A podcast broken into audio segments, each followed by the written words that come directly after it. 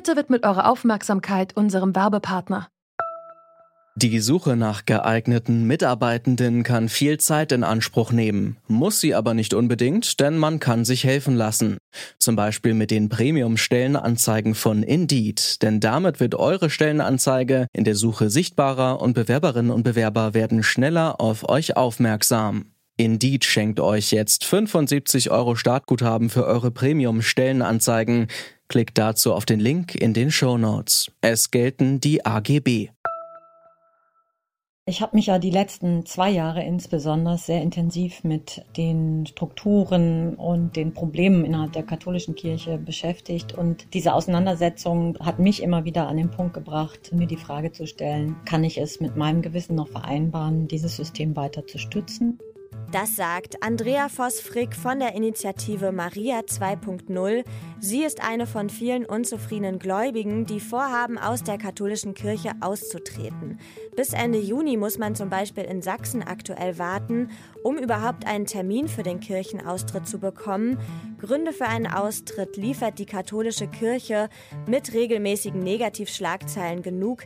Deswegen fragen wir uns heute, katholische Kirche, Umbruch oder Untergang? Es ist Donnerstag, der 1. April, aka Gründonnerstag. Ich bin Tina Küchenmeister. Hi!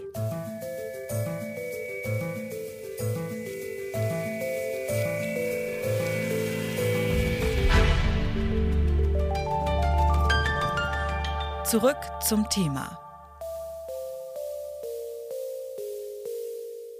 Und jetzt noch ein kurzer Hinweis in eigener Sache. Wer uns im Daily Drive von Spotify hört, folgt doch dort bitte einfach diesem Podcast, indem ihr auf Folgen drückt. Jetzt aber zurück zum Thema. Die Kritik an der katholischen Kirche häuft sich und das nicht zum ersten Mal. Grund dafür ist die mangelnde Aufarbeitung von Fällen von Kindesmissbrauch durch Priester, All das ist nicht neu. Dass der Vatikan den Segen für homosexuelle Paare nicht erlauben will, sorgt für weitere Kritik.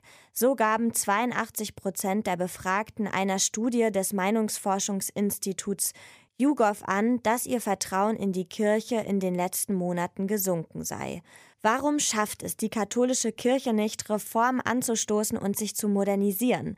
Darüber spreche ich mit Dr. Christiane Florin. Sie ist Journalistin beim Deutschlandfunk für die Religionssendung Tag für Tag und außerdem Politikdozentin an der Uni Bonn. Und ich habe sie zuerst gefragt, wie die Kirche ihre Missbrauchsfälle besser aufarbeiten könnte. Grundsätzlich schief läuft, dass die Institution, der die Täter angehören, also die Priester, die Kinder und Jugendliche missbraucht haben, der die Vertuscher angehören, also die Vorgesetzten, die Verantwortlichen, dass diese Institution sich selber aufarbeiten soll. Ich glaube, das kann schon systematisch nicht funktionieren. Ich wüsste übrigens auch nicht, in welchen anderen Bereichen das so ist, ja, dass jemand, der beschuldigt wird oder der verdächtig ist, seine Akten äh, sammelt, die einem Juristen übergibt und sagt, so nehmen Sie jetzt die Akten, die ich hier zusammengestellt habe und was da rauskommt, das ist dann die Wahrheit. Das gibt es eigentlich nirgends sonst. Also diese Rücksichtnahme gibt es nur gegenüber den Kirchen. Da finde ich, wäre übrigens auch die Politik mal gefordert, das zu ändern. Also das ist mein erster Kritikpunkt.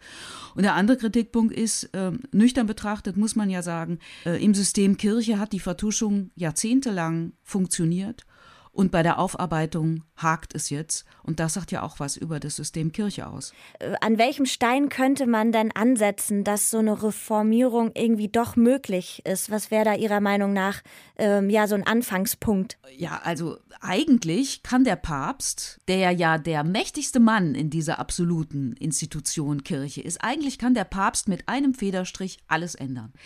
Aber ich glaube, diese Hoffnung, dass sich die katholische Kirche durch irgendeine Änderung da oben reformiert, ich glaube, diese Hoffnung haben die meisten aufgegeben.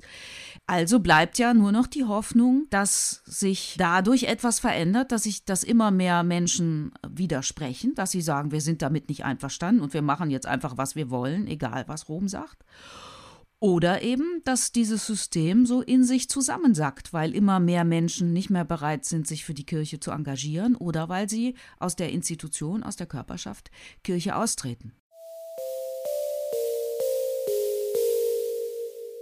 Viel Hoffnung auf Veränderungen innerhalb der katholischen Kirche hat Dr. Christiane Florin nicht. Auch Andrea Voss-Frick geht es ähnlich. Vor wenigen Jahren hatte sie noch mit Gleichgesinnten die Bewegung Maria 2.0 ins Leben gerufen. Ihr Ziel, die Kirche neu zu orientieren. Dabei ging es vor allem darum, mehr Rechte für Frauen, aber auch allgemein eine gerechte, transparente, bunte und glaubwürdige Kirche zu schaffen. Jetzt glaubt sie allerdings nicht mehr an solche Veränderungen in der katholischen Kirche und möchte austreten. Und ich habe sie gefragt, wieso sie jetzt diesen Schritt geht.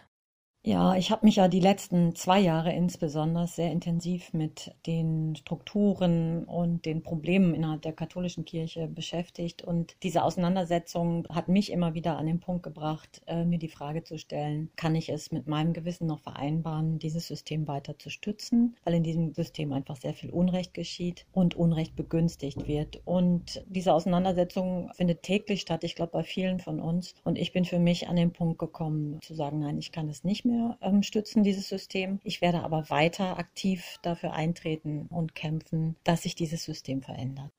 Und wie ähm, stellen Sie sich eine moderne Kirche vor oder hätten Sie sich sie vorgestellt? Also eine Kirche, in der Sie sich wohlfühlen und der es auch möglich ist, den Glauben so, wie Sie das möchten, auszuleben?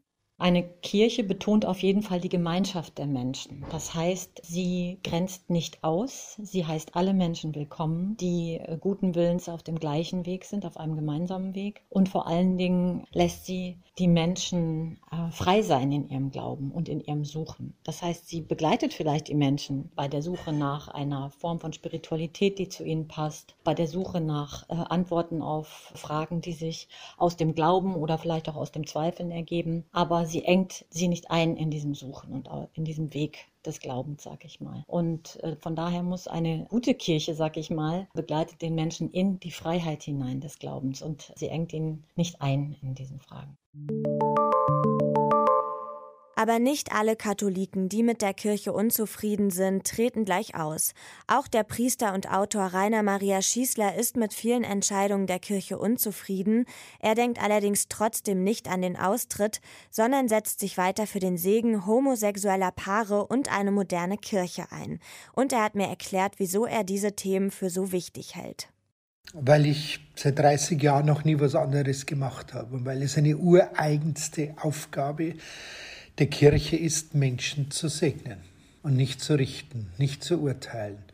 Ähm, hier das muss man alles differenzierter betrachten. Hier geht es nicht um eine Einführung einer Quasitrauung oder um eine Untergrabung des Sakraments der Ehe oder wie es Kardinal Wölke darstellt, durch das Verbot um eine Stärkung der Ehe.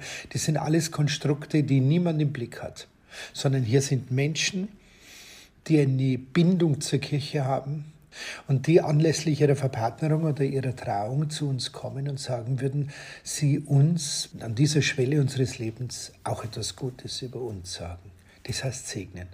Und es ist meine ureigenste Aufgabe hier, diese Menschen nicht wegzuschicken. Sie schreiben ja auch Bücher und vor kurzem ist Ihr neues Buch äh, Die Schießler Bibel erschienen.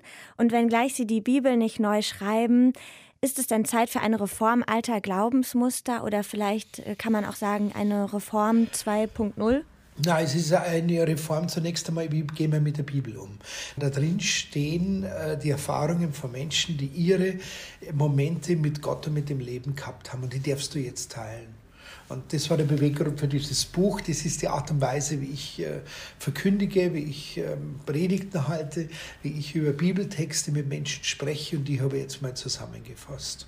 Und Natürlich sind da sehr viele Ansätze drin, was Reformen betrifft. Aber ich bin nicht Lobbyist, ich bin nicht Vorreiter von, von diesen Gruppierungen. Aber man muss alles in den Blick nehmen. Ich habe einen schönen Grundsatz, der lautet, weder ist eine Demokratie alles erlaubt, noch ist in einer Hierarchie wie der Kirche das Denken verboten. Der progressive Priester Rainer Maria Schießler hält es für wichtig, dass die Kirche inklusiver wird. Trotzdem hält er nichts von Austritten und setzt sich weiter für eine moderne, offene Kirche ein. Wie er sieht auch Andrea Voss-Frick von der Initiative Maria 2.0 freie Reform der Glaubensausübung, ja, vielleicht auch ohne Priester, als zukunftsfähiges Konzept an. Ob es solche Reformen allerdings geben wird, hält die Religionsjournalistin Dr. Christiane Florin unter dem aktuellen Papst für unwahrscheinlich. Die Hoffnungen könnten also auf dem nächsten Papst liegen. Das war's für heute. An dieser Folge mitgearbeitet haben Eva Manegold, Sarah Maria Pleckert und Anton Burmeister. Chef vom Dienst war Jonas Enke und mein Name ist Tina Küchenmeister. Macht's gut, ciao.